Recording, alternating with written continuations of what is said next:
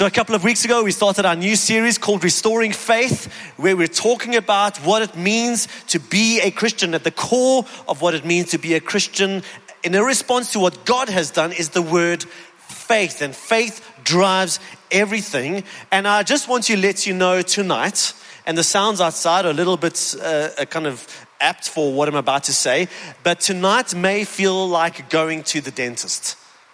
All right? And we all know that going to the dentist is a good thing, but we put off this very good thing. Why? Because it's painful. But at some point, the pain kind of outweighs the awkwardness, and eventually we go and we deal with it. And I think that's what's going to happen tonight is that some of us are carrying in a lot of a certain type of pain. And you've been trying to ignore it, ignore it, ignore it. And tonight, we are going straight in. And if that scares you, well, sorry, you're already here. You're not allowed going anywhere. Shut the doors. Um, and, but I really am trusting God to do something in your lives tonight. But before I tell you more about what we're going to be speaking about, I want to tell you why. Recently, we were even talking about it just now, recently, two, in inverted commas, Christian celebrities came out of the closet saying that they are unfollowing Jesus. Now, they aren't doing what some have done, which is kind of start really maybe teaching some strange things or going down a bit of a strange road and let's maybe just be a bit cautious about what they're saying. No, they're actually saying the whole thing, we want nothing to do with it. And, and these are Christians who have led large churches, who have sold millions of books, who have written some of the songs that we love to sing at this church and are saying we are rejecting Christ and everything to do with Him.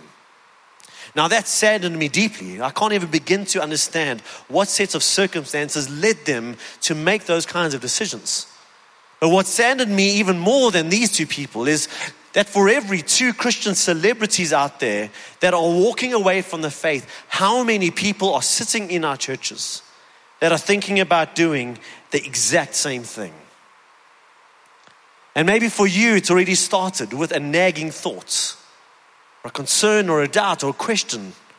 And you're scared to acknowledge the doubt. You're scared to go because you don't know what that means. Because maybe if you go there, maybe you're next. And that scares you. Maybe it doesn't even scare you anymore. You're beyond that.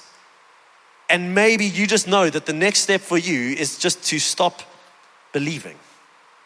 And so tonight I want to talk about what do we do when we have these doubts? What do we do when we have questions that maybe, in our perspective, don't seem to have answers? I mean, what do we do when we look at the kind of week our nation has had and we start asking questions like we have maybe seen on social media? Questions like, how could a good God let some of these things happen to the people in our nation? What do we do when you hear one more story of a pastor who's found guilty of sexual or financial misconduct? Or maybe it's closer to home for you. What do we do when we look around us, especially on social media, to be honest, where it seems like all those who call themselves Christians seem to be the least Christ like? Maybe for you it's more intellectual and, and you've read a book or you've listened to a podcast or you've had a conversation with somebody and they've posed a question to you that has unsettled to you and, and rattled your cage. And it seems as if they've got a point. What do you do when it seems like whenever science comes out with something new, seems to potentially discredit something in the Bible? Or what do you do when you are reading your Bible and you come across something you're like, what? Is that in there? Should that be in there? Ah, am I supposed to believe that stuff? What do we do in those moments? And for some of us, if we're really honest, it's got nothing to do with questions, it's got nothing to do with doubts. It just seems like Christianity feels like a straitjacket and feels like the party's so much better out there. And we actually just wish we were able to go and join them. And for that reason, uh, the faith seems so claustrophobic and you just want to throw it off. Now, I don't know where, know where you are at. Here's what I do know is that churches, on average, haven't been very good at engaging questions and doubts like this. In fact, there's so much research that has shown that one of the many common factors amongst people leaving churches, especially younger people, is that when they finally had the courage to raise their question, to, uh, to raise their doubt, and to express their concern, they've been shut down. No, no, we don't ask questions like that. No, we don't go there. Just believe. Just believe. And for that reason, they've been sold this idea that I've got to believe in something for which there's no evidence and that it's actually easier to give up that kind of fragile faith. So, I'm most definitely not going to try and answer all the questions I have raised tonight. I'm sorry. I'm going to point you to some resources later on that may help. But what I want to do tonight is talk about how do we engage our questions? How do we embark on a journey of actually journeying with our doubts and our concerns? and maybe you can come out stronger on the other side. So, to help us on this journey, I'm going to just give a thumbnail of four stories that happen in the New Testament, four stories of doubters. Uh, the references will be on the screen behind me. Please go home, read them for yourself. I'm just going to narrate the story, maybe pick out a few verses here and there. But the first person I want to talk about is found in Mark chapter 9, and this is the story of a desperate father. The story of a desperate father who's watched his son go downhill very quickly. He watched his son lose his speech. He's watched his son have these violent fits and attacks to the point where he's uh, hurting himself and he's hurting others. He's watched his son come under the influence of some unspeakable evil and try and throw himself into the fire to burn himself and, and throw himself into the water to drown himself. Can you imagine the desperation of this father? That by the time he comes to Jesus, he asks him this, but Jesus, but if you can do anything, take pity on us and help us. Jesus says, well, if you can, everything is possible for him who believes. And immediately the boy's father exclaimed, I do believe, but help me overcome my unbelief. Can you see what's going on there? Jesus, I, I want to believe. I want to have hope, but I'm, I can't see the wood for the trees anymore. Man, I've been dealing with it for so long. It just feels like things are never going to change. So, yes, I want to believe, but, but just help my unbelief. So, what does Jesus do at that point? Does he bring up the faithometer? All right, and let's check out where your faith is. Oh, man, almost. Just a little bit more faith, I would have healed your boy. No, Jesus steps in as he does, and with compassion, he heals this man's son. Then we've got probably the most famous skeptic in the Bible who's been given the unenviable name of Doubting Thomas. I think when we all go up to heaven, we're going to be saying, Oh, there's Doubting Thomas. And he's going to be like, uh, Just Thomas, guys. Um, Thomas will do just fine. All right, and, and the story goes that after the resurrection of Jesus, Jesus has appealed, appeared to all the disciples. They run into a room where Thomas is present. And, hey, Thomas, you need to see Jesus is actually alive. And Thomas goes, You know what? I want nothing of it. I mean, maybe you believe and maybe you're convinced and maybe you're excited about this, but I am not going to believe until I've become convinced. I want to see the evidence. I want to see the hole in his hands. I want to see the hole in his sides. Then maybe we can talk about me also believing. And again, was Jesus kind of outside, hoping to come in and bless Thomas, kind of like saying, Oh, Thomas, really, I, I had so many plans for your lives, and all you needed to do was believe, and now you've failed me. No, Jesus comes in. He steps into Thomas's doubt and he shows him the evidence and says, Look at my hands. Look at the hole in my sides. And Thomas falls down on the floor saying, Oh Lord, my God, and worships him. Thumbnail number two, then there's another story, one maybe that is less known. It's about John the Baptist. And in Matthew chapter 11, John the Baptist hears about everything that his cousin Jesus is doing, and he's performing all these miracles and he's healing people. But the problem is, John the Baptist is hearing these stories from prison. Now imagine what that's like. I don't know if you've ever felt like that. I'm so glad Jesus is healing everybody else. What about me? I mean, this is not what I thought the kingdom of God was going to look like. This is not what I believe Jesus' victory was going to look like in my life. And so he sends a message to Jesus and he, and he asks this He says, Are you the one who was to come, or should we expect someone else? Just checking. Because while he was waiting, he was literally waiting to have his head taken off. What does Jesus do? Does he say, Oh, John, John, John, really, John? No, he speaks to his disciples and he says, You know what, guys? Among men born of women, there has not been a greater man. Thumbnail sketch number four is one that I never even knew existed up till a number of years ago in Matthew chapter 28. Again, after Jesus' resurrection.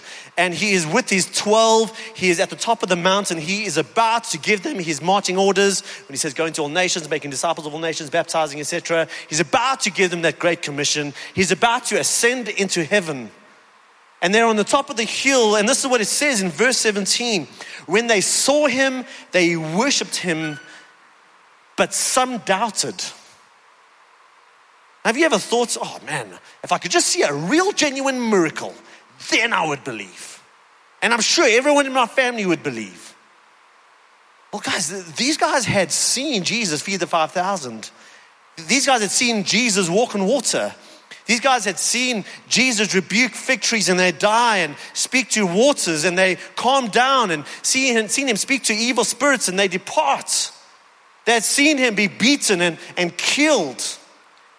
They had seen him rise from the dead. And for that reason, some worshipped. Yes, some worshipped. But then there were some who doubted. I want you to notice in these four stories how God responds to every single one of their doubts. So let me ask you a question was anyone in these stories disqualified because of their doubts? What is the answer? The answer is no. And I ask the question that way because if you are doubting here tonight, and there's a thought in your mind that you're so afraid that if you ask that question, you're going to go down the road to unbelief.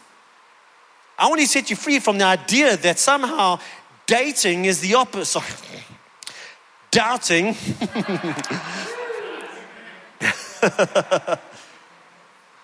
yeah, dating takes great faith. Um, that somehow doubting is the opposite of faith. That somehow, because you're doubting, you are sinning against God. And what I want to show you tonight is that doubting doesn't mean that you have no faith, but it means you are engaging your faith that you have an active faith, and the process can actually lead you to a stronger faith. Timothy Keller, who I quote probably most regularly here, other than C.S. Lewis here at Riverside, the reason is because he preaches in Manhattan, New York, and he preaches to kind of the, the elite in New York, and he's kind of speaking to their intellectual questions. So he's always speaking about faith and doubt and the questions that they have. And, and this is what he says about faith and doubts. He says, A faith without some doubts is like a human body without any antibodies in it. People who blithely go through life too busy or indifferent to ask hard questions about why they believe and they do will find themselves defenseless against either the experience of tragedy or the probing questions of a smart skeptic.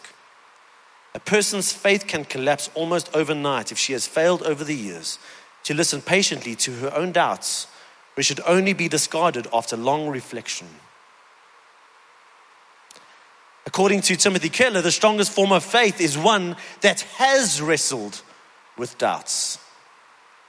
And so, as I was preparing the message, I was trying to come up with a metaphor or a word picture to try and help us understand kind of the dense paragraph we've just read. And so, just go backwards technologically with me in 10 years, and uh, you'll see why I say that. So I want you to imagine, you know, remember those point and shoot cameras before we had camera phones and after we had film cameras? All right, point and shoot cameras. There's a phase where that's what everyone wanted. All right, so, so imagine there's person A and person B, and both of them get a point and shoot camera as a gift. All right, so person A, Person A opens up the camera, they're using the camera, they're loving it, all right? They've got a family, they're chilling outside one day by the pool, and what? falls in, falls into the pool, and they freak out. All right, so they pull it out the pool, and as they're freaking out, somebody says, Hey, listen, just before you freak out, just go read the manual, just see what's going on here. And so they do, they read it, and they realize, Oh, wow, this is one of those waterproof cameras. Waterproof up to 10 meters, and the pool's only a few meters. That means we're good. Oh, dodged a bullet. A few weeks later, driving around, got the camera on the lap in the car, get out the car, camera falls down on the ground. Oh, man. Oh, oh, actually, we know we learned something last time. Before I freak out and think maybe the camera is broken, let me go read the manual again. Oh, oh, wow! It's it's actually it's not only is it waterproof, but it is shockproof for up to three meters. And wow, that's good news. I don't have to freak out. Let's just read on and let's just see what else this camera is capable of. Oh, I see it's dustproof too. So imagine a few weeks later, chilling around as a family, freaking out. Where's the camera? Can't find it anywhere. Somebody looked through the through the uh, uh, the window, and there it is, outside in the rain, in the muddy lawn. All right. Will person A at that point freak out? No. Why? Number one, they know it is waterproof. Number two, they know it's shockproof. So whether it was the kids or the dog that got it out there, they know it's good. And because of its reliability when it came to its waterproofness, if that's such a word, and its reliability when it came to its shockproofness, they are probably inclined to trust that it is, in fact, a dustproof. And so, without freaking out, they can go outside and enjoy continuing to use the camera. That's person A. Now, imagine person B. Person B is a lot more gentle with the camera. Person B is not dropping it in the pool, not dropping it off the lap outside onto the pavement. But anyway, person B also, a few weeks' time, they're freaking out, can't find the camera. Someone looks outside, and there it is in the rain, in the middle of the lawn and the mud. So they start freaking out. So they go outside, get it, pick it up, try and switch it on, doesn't go on. So what do they conclude? It's broken let's discard it. You see, person B hasn't discovered it is waterproof. Person B hasn't discovered it's shockproof and it's dustproof and just didn't bother to figure out maybe it's just the battery. And so person A discovered, because of the questions they've been forced to ask about the camera, they've discovered that the camera is bigger than the problem Whereas person B was under the perception that the problem was bigger than the camera and therefore get rid of the camera. And you see that. And how often do we do that with our faith? That maybe we're discarding it prematurely. And we haven't allowed our doubts and our questions to push us into the world of discovering how strong and capable our faith and our God truly is. And so here's my first big thought for the evening. And the thought is this doubts help you discover things you never knew about your faith. That's what happened with person A in the camera, right? The fact that you're asking questions doesn't mean that you don't have faith. It means you have an active faith. It means you are engaging your faith. It means that you're growing in your faith. So, what we need to do is we need to allow our doubts and our questions push us deeper into God's word push us deeper into the rich world of theology, where God's word is richer and more nuanced than you've ever believed. Where there are people who are far more intelligent than I ever will be, who have wrestled with these questions for years and years, and who can be a good guide to us as we have these difficult questions.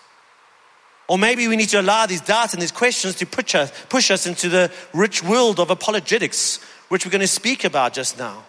But where people engage these difficult questions. Well, what about suffering and evil? And can a good God be compatible with the evil in this world? And can we trust the Bible? And can we trust that Jesus actually rose from the dead? And there's so much good stuff that if you're going to allow yourself to enter that world, that you can come out stronger with a more robust faith. Now, maybe this is not going to happen overnight. We are so used to getting our thoughts formed by little sound bites and the Twitter sphere and little Facebook posts. And if we're going to put down deeper roots, it means we're going to engage and we're going to wrestle, and this may take time.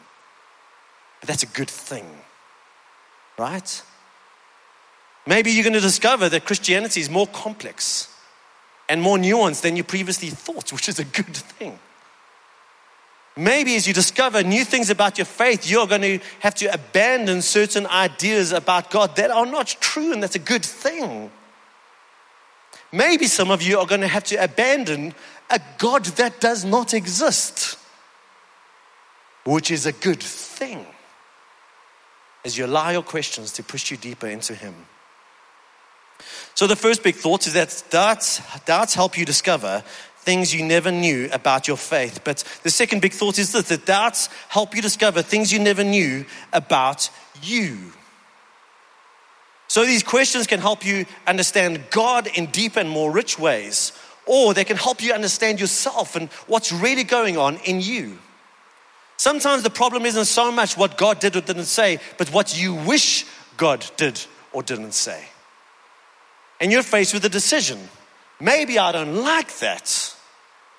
But do I get to reject God because I don't like what He said? What's going on inside me that causes me to want to reject Him? You're going to have these crucial moments where you're suddenly going to realize that God is not made in your image and that God doesn't always agree with you. And how we respond in those moments is going to be so vital. And maybe it is you that needs to adjust your focus. It's not so much about learning something new, but adjusting yourself to Him.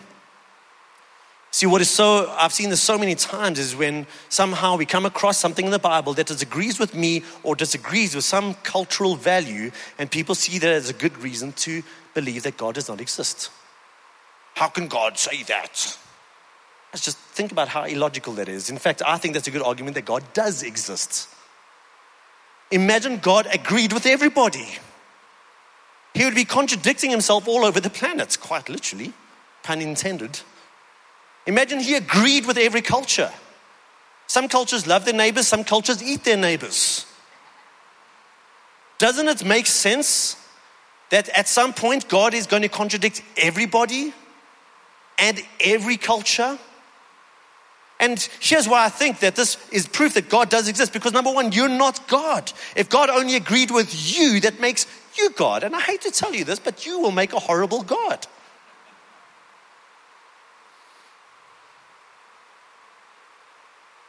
And so, when these questions bring us to places where we've got to choose whether we're going to go with our own shifting judgments or trust God, those are such vital growing moments. Think about the things you feel so passionately about today, and some of them are great things. But think about the things you were so passionate about 10 years ago and 10 years before that. Think about how quickly culture has shifted on certain issues in 10 years. Do you think God is that fickle? That He's going to be on your team 10 years ago and on your team now? I would want to suggest to you that God is bigger than that and that God's perspectives are going to be bigger than sometimes our perspectives. But as these questions push you deeper into also understanding yourself, sometimes it's not an intellectual problem or a theological or a biblical problem. For some of us, it's an emotional problem. And when you really come to grips with why you are wanting to abandon the faith, maybe you discover, but the truth is you're actually angry with God or you're disappointed with God, or you're confused. And you've never felt the freedom to express that. And somehow you've always thought that, but if I tell God, if I tell somebody I'm angry with them, that surely means I'm a bad Christian. And if you're angry with God, if you're disappointed or confused about things that He said or things that He's done, I just want to say to you tonight join the club. Number one, because I know Craig and I, we've experienced a full range of emotions when it comes to our engagement with God. But not just us. I want to say join the club with David. Just go read the Psalms and see how David was able to express some of his doubts and his frustrations and his concerns. Go to someone like Jeremiah who's like, God, you've tricked me. That's not fair. Or go to Isaiah and Habakkuk who said, God, can you even see what's happening in your own nation? Because it really seems like you're sleeping. And what I want to suggest to you tonight is that if you do have questions that are rooted in emotions and anger and fears, is to bring them to God.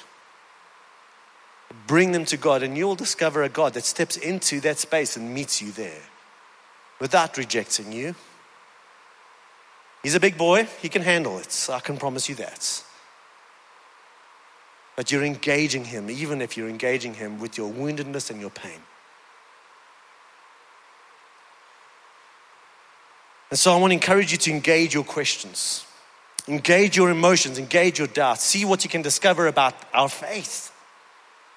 Last year, in fact, I think it was about this time, we did a series called The Reason for Everything, where we dealt with questions like faith and science and who started this all and the Big Bang and, and can we trust the Bible and uh, uh, what about the resurrection? I mean, is that in fact true? And we, in fact, we also spoke about gender and sexuality and we spoke about hypocrisy.